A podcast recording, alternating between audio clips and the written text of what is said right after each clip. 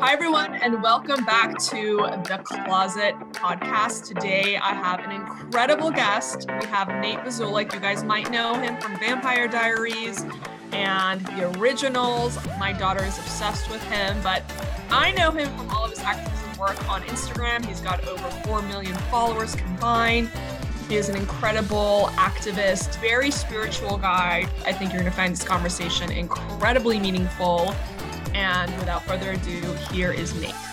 Nate, it's so fantastic to finally meet you. I know we've been um, Insta buddies uh, for a little while. You guys, Nate actually sent my daughter, who's a big fan of Vampire Diaries and the originals, a happy birthday uh, video on Instagram, and she was like squealing. So she was so happy. Um, it's so funny because I started following Nate because of, of all your activism. I actually didn't know who the heck you were. I was like, wow, this guy has a lot of followers.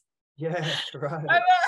I was talking to my daughter. She's like, Mom, do you know who that is? And I was like, no um but you know she's obsessed so i'm obsessed just because of what you do and what you believe in and who you are um but yeah i'm really honored to have you on the closet podcast and I just wanted to sort of um, start off with, you know, you're in Australia, but you're Croatian. And the reason why I knew is because one of my closest friends in college had the, you know, IC ending. Uh, so how did your family end up in Australia?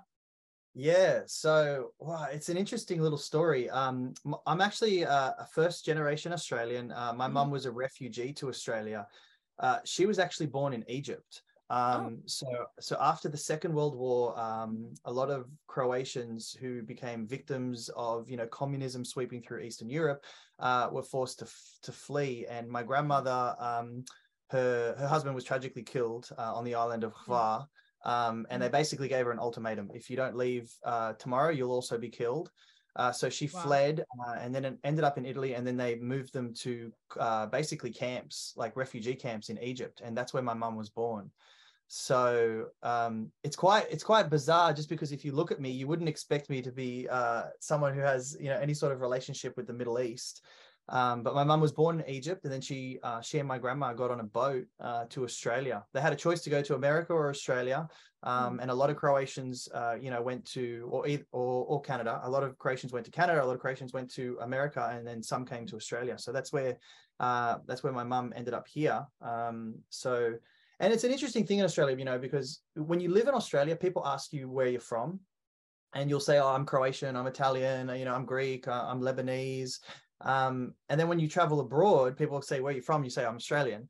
Yeah. But um, there's just such a, a you know, uh, so many different cultures in Australia. So that's kind of like how I became an Australian because my mum was a refugee, but there's a connection with Egypt, which I always kind of find interesting because, you know, um, Israel as a nation has such a relationship with Egypt and God bringing, you know, the nation of Israel um, out of Egypt and back into their promise. So I feel like uh, blessed that I have that sort of, uh, in some ways, a relationship with that sort of story. No, you do. And have you been back to Egypt? I've never been to Egypt. No, I think if I went to Egypt, I actually wouldn't be very popular. Um, just you know, based on um, you know my support of Israel and also just being a very very outspoken Christian, um, mm-hmm. I feel like uh, Egypt would be uh, an interesting place for me. There's a lot of persecution uh, for the Christian community in Egypt, and you know. Uh, that's something that I've sort of spoken out about a lot. So I don't know if I'd be terribly popular. I'd have to go under under the radar. I don't know. You'd be surprised. My um, dermatologist in my office is actually Coptic, so right. she goes back all the time to Egypt. Um, she actually went to the church that her family like attended. Wow. It's basically in a in a region where you know that Christian area where all the churches are is basically like a slum at this point. But some wow. guy came out of the building and was showing her where her family lived, and you know, so I'm aware of the persecution. But she goes all the time and has a great time. And I'm actually going to Egypt in May. Wow. So, and I and I went once when I was 13. Um, but yes, I think it's better now. So you should definitely go. Um, I've never been to Australia, so I need to do that. it's supposed to be it's supposed to be summer right now and it's been raining pretty much nonstop. So I don't know where yeah. the theory of global warming is coming from, but it's not happening here. Um, it's quite. I know bizarre. it's raining like crazy here too. Uh, we actually were out of power, and I was able to get my Wi-Fi back about 20 minutes ago. So I'm especially grateful to be able to speak yeah. to you. Yeah, um, amazing. So, what would you say? You know, your parents were like. Do you think you sort of had that? Immigrant mentality from them or is it sort of like you know work hard because i know you know, actually tell us in Australia, what is it like, you know, being such a melting pot? Is it sort of like it is in America where it's like succeed, succeed, fame, work hard, kill yourself, or is it more chill?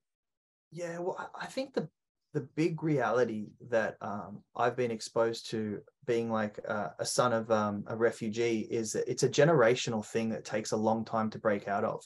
And, you know, my mum was really, really unfortunate when she came to Australia with my grandmother. You know, my grandmother was really, really well educated in Croatia. She had a, you know, a really great job. And, um, and then coming to Australia, she just had to work as um, like a, a, cleaner of houses. She just had to clean mm-hmm. houses. She, you know, she had to start from from the ground up. And because of that, my mum would, you know, be transferred from school to school. My mum and my grandmother would actually just often live in people's garages or, mm-hmm. you know, um, just moved around a lot and lived a very, very sort of poor life. Um, and so, you know, h- how do you break out of poverty and how do you break out of, you know, uh, this this sort of refugee? You know, some people get very lucky. Some refugees kind of land in a country um, and they just find an opportunity that sort of propels them, but they still have to work extremely hard. And then it's their children that sort of benefit from, you know, the sacrifice that they had to make or the things that they missed out on. So unfortunately for my mom, it was difficult. And my dad left when I was two years old. So um, I have a brother. Um, my dad uh, is actually from, he has German descent.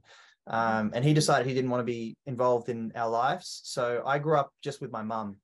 So mm. from the age of two, my dad left, and it was just me, my mum, and my brother.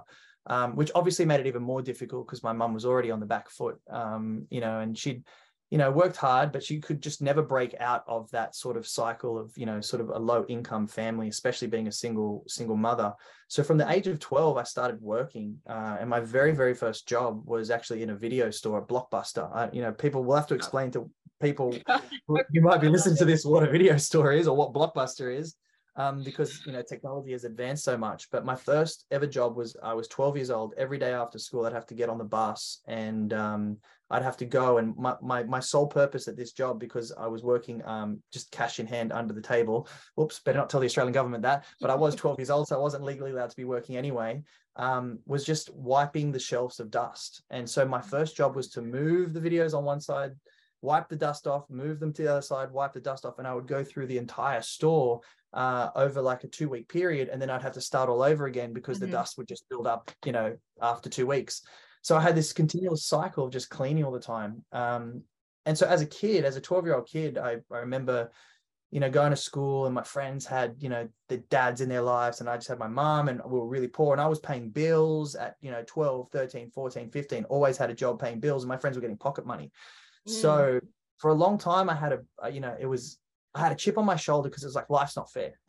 It's right. not fair you get born into this situation where you have to slave away and work and work and work, and mm-hmm. you know you're just you're, you're already at a disadvantage just straight from the get go. Um, but you know the interesting thing about that is I fell in love with acting because I used to work in this video shop, and so my mm-hmm. manager would say, okay, you know, you're a 12 year old kid working, you can pick whatever movie you want to watch because you're going to be working for the next, you know, three, four hours just cleaning shelves. And it was just boring. So I could just, you know, mm-hmm. watch the TV. So I started watching Leonardo DiCaprio movies because I felt like there was just, you know, I, I, looked up to him and there was a movie called This Boy's Life, which I felt like mm-hmm. I had so mm-hmm. much in common with, with what I was actually going through at the time. So I, I really got obsessed with DiCaprio. So I just watched movies with DiCaprio all the time, just kept watching, you know, uh, Romeo and Juliet or This Boy's Life or, you know, What's Eating Gilbert. And I just, that's where mm-hmm. I fell in love with acting. And, mm. and it actually became a, you know, when I got to 16, I, I I saw that there was an opportunity because I was so passionate about storytelling and acting that I started doing acting and I, I started getting commercials and I saw it as a, a, means to get out of poverty. You know, I thought oh, this is the way out. This is the solution to get out of this situation, to break this, you know, this cycle of, you know, of what, what I'm living in with my mom and make a better life for her, make a better life for me, make a better life for my brother. So I started sort of doing um, you know, acting things in school. I, I, auditioned for the Australian Theatre for Young People. I ended up getting a scholarship and and doing, you know, uh, a three year course with the Australian Theatre, and then got an agent and started doing commercials and started making money. I was like, this is the way out. So, which is kind of a strange thing because at the same time, coming from a place of having nothing, I quickly realized that the world's not going to give you anything if you don't work for it. You know, uh, no one's going to come to me and knock on my door and say, "Hey, here you go." Yeah. Here's the life you've always dreamed of.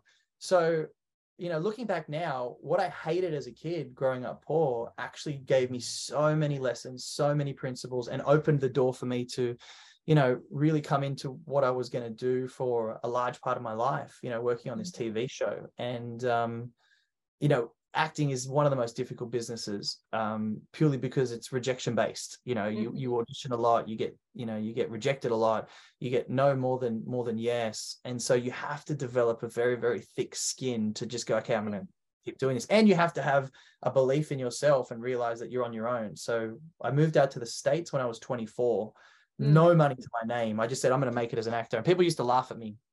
Even in the you know the i used to work in a restaurant and you know, I tell people I'm going to be an actor one day, and people would kind of giggle and be like, "Oh, well, that's a really lovely, sweet dream you have." You know, um, no one really believed that I could do it. Uh, so I moved to the states at 24, yeah. and um, I had about three thousand dollars in the bank account. I would sleep on people's couches. I would I bought a bike from Target. I would ride my bike to you know auditions. I was lucky enough to get an agent, and um, and I did it pretty pretty hard. Um, but then at the back end of that, in 2011, at the end of 2011, I was about to give up everything, uh, mm. quit the acting the acting dream, um, and then I got an offer for Vampire Diaries and Originals, which was you know ultimately going to be the show that would you know bring a lot of attention to um, you know myself and you know my brand and everything that I'm sort of doing now. Um, but it was a, it was it was really at the point the 11th hour where I was about to quit because I was 27 at that point.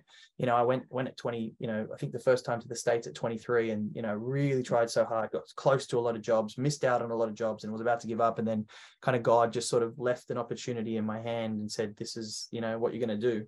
Um so which which was a, yeah, no, which was the stuff that you said, Nate, was really interesting because you know when I I remember I was at a Shabbat dinner in college, um, and my aunt, because I was in, in school in New York, my mom had passed away, so you know my aunts were kind of like you know my surrogate mothers, so they took me to Shabbat dinner at this woman's house, and all the women were sitting there. She's like, you know, this is my niece Sheila, she's gonna become a plastic surgeon, and they were all like, yeah, yeah, good for you, and like one woman even said.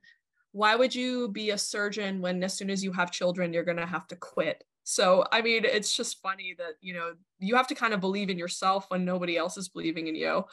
Yeah. Um, but my question for you was as an immigrant mom, what did your mom think about your career choice? I mean, for me as a Persian immigrant, yeah. there were five jobs. And I tell you, I did not know this many jobs existed until I actually right. started seeing patients and they're like, I do set design and like I do I don't know, OT or like whatever it is, we had five options. Like that was how you got out of poverty for a mm-hmm. Persian is you could be a doctor, a lawyer, an accountant, a pharmacist, and an engineer. That was it. Those are the only five yeah. jobs. yeah, and that they're the only five jobs that they want to tell their their family and friends also that their their children are doing. Yeah. I guess you know, yeah, because again that that that immigrant mentality is you're constantly trying to prove to the world that you belong in the society that you're in i guess you know? Um it was hard for my mom you know? Um she she always has supported me but i think she was like what if it, what if it doesn't work out Mm-hmm. What if it, you know, what if you don't get, uh, you know, and it's not an easy business even to this day, you know, like it's like, it's probably the, you know, you're lucky in the sense as a plastic surgeon. Once you've got to the plastic surgeon status and you've established yourself in that industry, you're, you're good. But mm-hmm. it's not the same as an actor. You could be established and all of a sudden everyone's like, yeah, no, we don't really like him anymore. Um, we're moving on and Crazy. there's something new. And, but, you know, she, so she wanted me to get a degree. So I actually, while I was kind of you know, when I finished high school, I actually went to university and did a marketing degree, um, which I hmm. hated. I hated every minute of it. I did it just for my mum. I literally just paid off my university debt recently, only because I forgot about it for like 10 years. And then I came back to Australia and I was like, oh, that thing, better pay that off um, because the interest had incurred so much. But, you know, I guess it was a thing that she was worried, and she was worried that it wasn't going to be a, a feasible future. But in saying that, you know, everything that's come from from acting has blessed my mom. I've been able to take her on, you know, trips and and and you know, change her life for the better. You know, I've been supporting her since I was twelve. I still pay for everything to this day. You know, um, so but but you know, for me personally, you know, because I've become such a person of faith, I, I really just see it as God's blessing, you know. And yeah.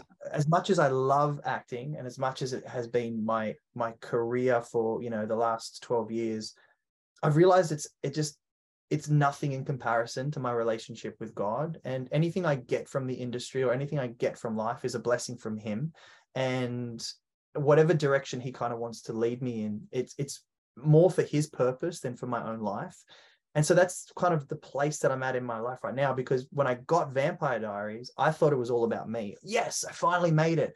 I finally got this mm-hmm. dream. I finally proved every single person wrong that said you're never going to make it in Hollywood. You know, you get close, but you always seem to fall short. It just forget about it, give it up.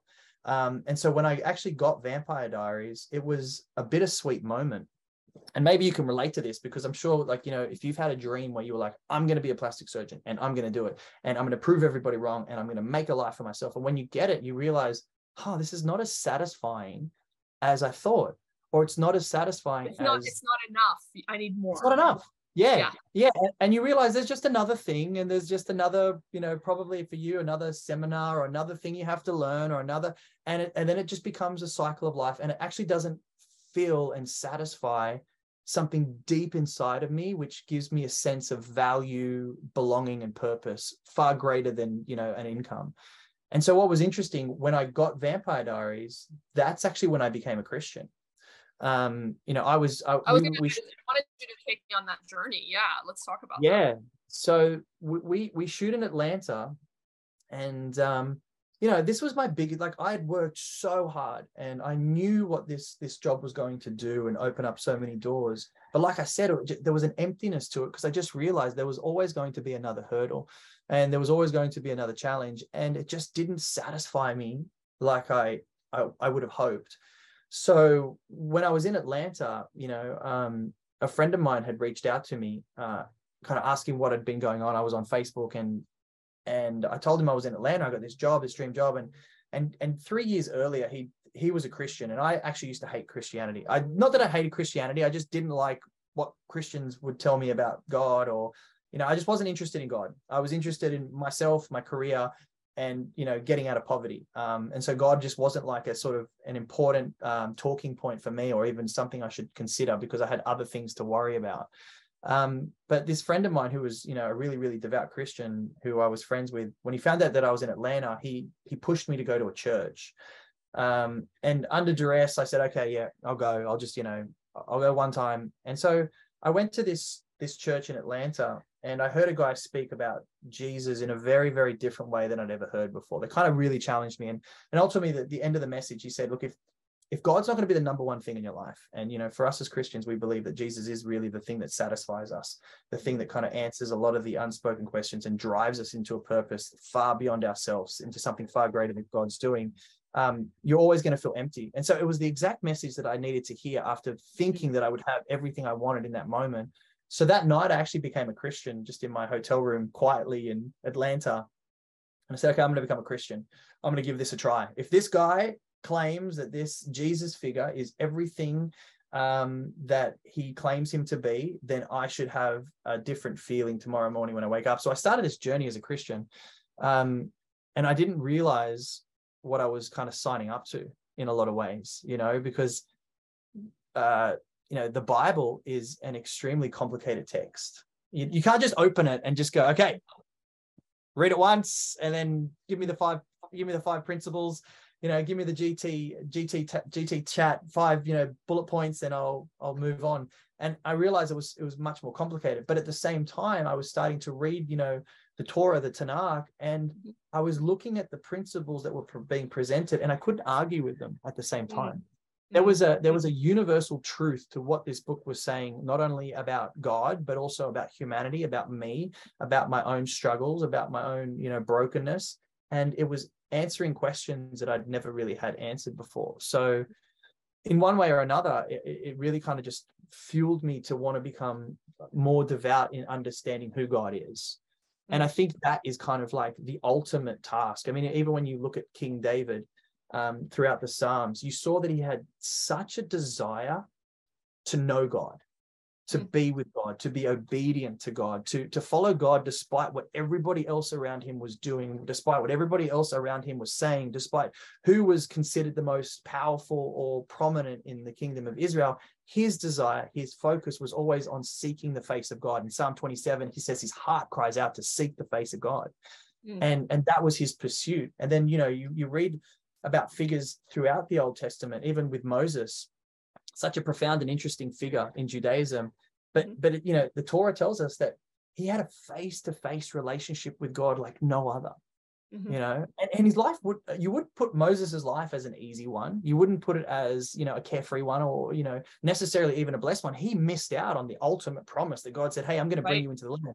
Yep. But And what he had, Mhm. yeah, was relationship with God Mm-hmm. you know and so vampire diaries what i thought was all about me and about my career actually became a way where god said no i'm actually going to show you something bigger i'm going to bring you into something far more meaningful um, which is going to lead you into a relationship with me which is kind of the thing that's been going on for the last 10 years of my life That's amazing. I mean, I think I, you know, I have a similar um kind of progression in that, you know, I, I kind of knew that there was a greater purpose. And when people, you know, reject God, I, I always think, you know, it's it's hard. It's hard to have God in your life, right? Because you're held accountable. And this day and age, like I can tell you from just my office staff, when I hold them accountable, they don't like it right when you say you know someone's you know you know you you have a greater purpose other than yourself that's difficult that's a lot of responsibility but it brings purpose to life and it makes it more meaningful having children. It's hard but it brings meaning and purpose to life. So i think that what I, I see a lot of the younger generation of people they try to take the easy path. Yeah not having any morals not believing in god is life easier. Yeah but you're going to be depressed. You're not going to be Mm. happy. You're going to lack purpose. And i'm not saying this is for everyone but i just see it as a trend you know? Like harvard university their chaplain doesn't believe in god. Okay so why call him a chaplain call him a counselor you know but the, and they're like oh i think this just relates to our student body more. You Mm. know that's that's not a i don't think that's a step in the right direction and i always tell people okay let's say you don't know if god exists you know you don't know. Why don't you just live as if he does yeah. Live it you know hold hold yourself to that higher standard and a meaning beyond yourself whether that's in your service to others or meditation which is really prayer. Yeah. or you know like people are like i need to get unplugged. I'm going to buy a membership to unplug. Well that's the sabbath. Right. yeah. for a minute. Yeah the, the, the, so principle like of all god those things that people are like reinventing in a realm without God. yeah. It has yeah. existed in the realm of God, and people have figured this out for thousands of years. So for me, it was I, I think it was like having kids. I think it was a lot of the anti-Semitism happening. Mm. Um, you know, our escape from Iran, similar to your family's escape, you know, from Croatia. yeah. Um, all of those things, just those are my roots and those ground me and i'm Mhm. so grateful for that. So as, as as far as i fly and as high as i reach i know i have those deep roots. I know that i'm grounded and that's what helps me get that tough skin you were talking about. When people throw you know insults at me or threats at me or whatever i know whose opinion i care about. I know that i'm grounded and um, you can't shake my tree because i have those deep roots.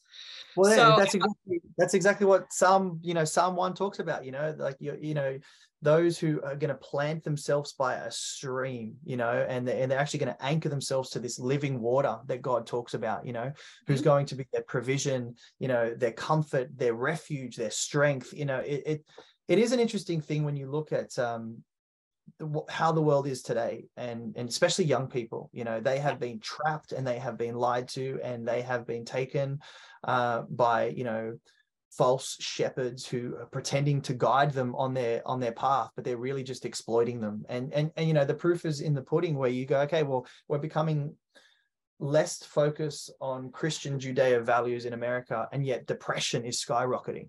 So explain that to me. If everybody if the pursuit of happiness is the answer to all our problems then why is this pursuit of happiness always ending in a you know a state of depression for a young Yep. generation of people and and it is it's you know once we step away from the boundaries and the principles that god uh, institutes for our own good um, we see chaos again and that's why i think you know an understanding of the Torah and Tanakh for any person is one of the most valuable exercises you can do throughout your entire life because you will you're not going to avoid the chaos of this world because this world is being ruled by wicked men but you're going to understand it on a different level you know? And then you're going to be able to apply the principles of god to your own life to avoid what is happening around you in a lot of ways. And it's like you know the sabbath is such such an important principle which is so simple right? Rest rest.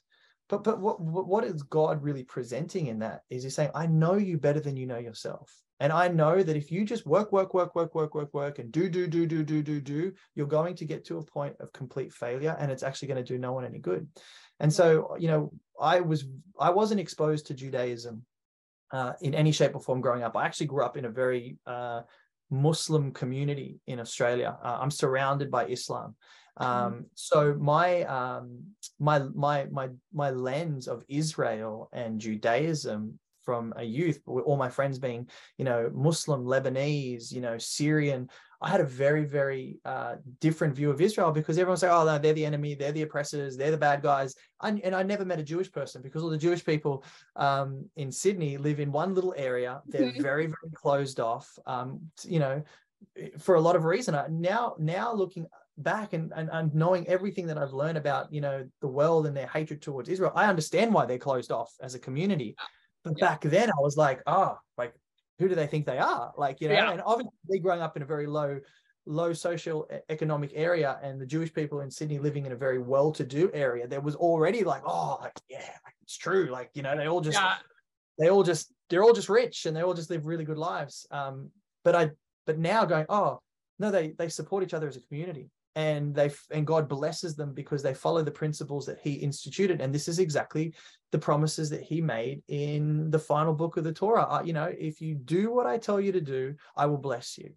But on the back end of that he goes if you don't do what I tell you to do there's curses you know? So it's like a double-edged sword for Israel um, and for for the Jewish people because they are in a very very unique covenant with God. He says if you follow what I say you will be blessed but if you don't follow what I say, you'll be cursed. But also the fact that when you do get blessed, because we live in a wicked world, people go, oh, well, that's not fair. Why are they so blessed?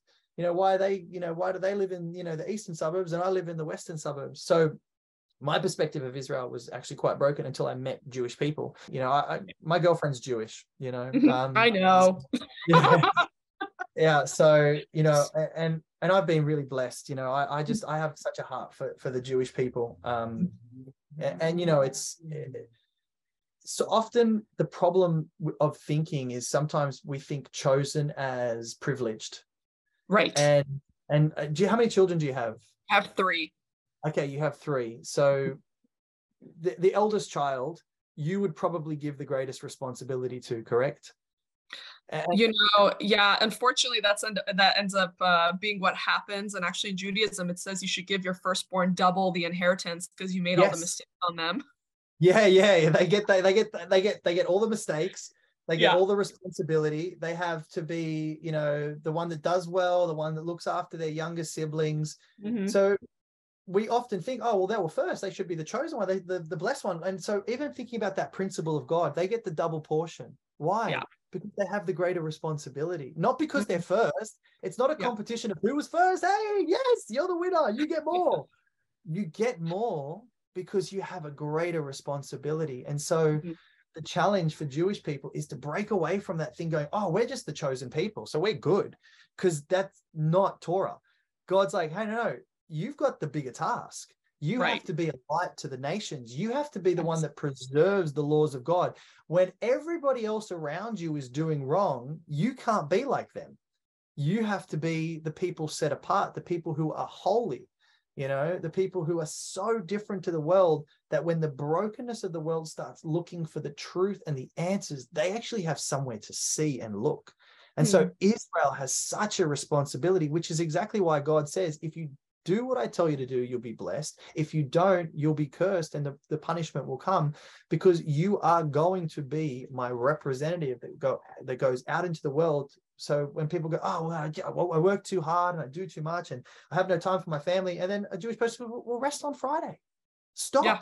Stop everything you're doing and rest. And like, okay, well, I'll give it a try. Hey, you know, shalom that that principle you gave me about resting really really worked. Your spot so you have this great responsibility from god. And so you know often people look at the jewish people like oh they're so lucky that you know they have all this stuff with god. And you're like well no they actually have such a great responsibility. Yeah. Such a great response and i say this to my girlfriend. I'm like you know you you were born jewish. You unfortunately don't have the freedom of a lot of the world where they say ah well i'm not really that interested in god. I don't want to really know about him. You need to know him he has mm. called you to be his people, you know, and if he's going to be your God and you're going to be his people, a relationship must be there. So you, unlike the world, have to go and pursue Torah. You have mm. to go and understand the mysteries of God, you know. And so for me as a Christian, you know, uh, I I really didn't have a connection with Judaism until I started meeting and spending time with Jewish people. Mm. After that, going back into, you know, the Torah, the Tanakh, the Bible, the New Testament, I was like, what are we doing as Christians? Why are we so separated from the Jewish people? Yes, we we yes, we're always going to have this great debate about the identity of Mashiach. Mm-hmm. But what I started to to realize is that you know so much of modern day Christian Christianity, it was never supposed to be a new religion in my eyes. It was never supposed to be something where it's like, hey, you know, forget about everything of Judaism, forget about all the principles God presented to the Jewish people, and just start a new thing. This is, you know, this is this is the classic man-made approach of taking, a, you know, the, the words and messages of Jesus and, and and rebranding it to have their own form of power you know and so you know mm. catholicism which has been you know really really responsible for a lot of anti-semitism within the christian you know community um is you know at fault for that because they wanted to create their own thing you know and and so i actually am in a constant battle today with within my own christian community trying to bring people back into understanding judaism because if you miss Judaism, you will never understand Jesus. And if you don't understand Jesus, you actually get presented a completely new Jesus who is not the Jesus of the Bible because Jesus was a Jew.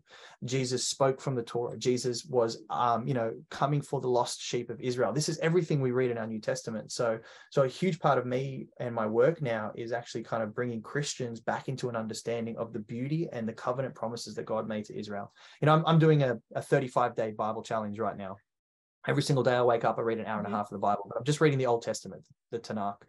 Um, and I'm, I, mm-hmm. I just finished Jeremiah yesterday. Um, and so forgive me if you don't know who I'm talking about, because I'm sure you probably know their names in. No, I do. The, I saw his but, seal at the, uh, the city of David. Yeah. Incredible, right? Yeah. Yeah. Amazing. You, you see these things and, um, and I mean, I'm, I'm amazed at, you know, what God is doing with Israel. Even you know that's we can talk about that a little bit more too. But you know I'm, I'm reading through the Torah and Tanakh, and, and the one theme that I see consistently throughout this story is God has an everlasting love for Israel.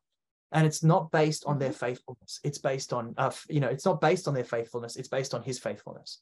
It's his mm-hmm. faithfulness. Mm. I have this everlasting love for Israel.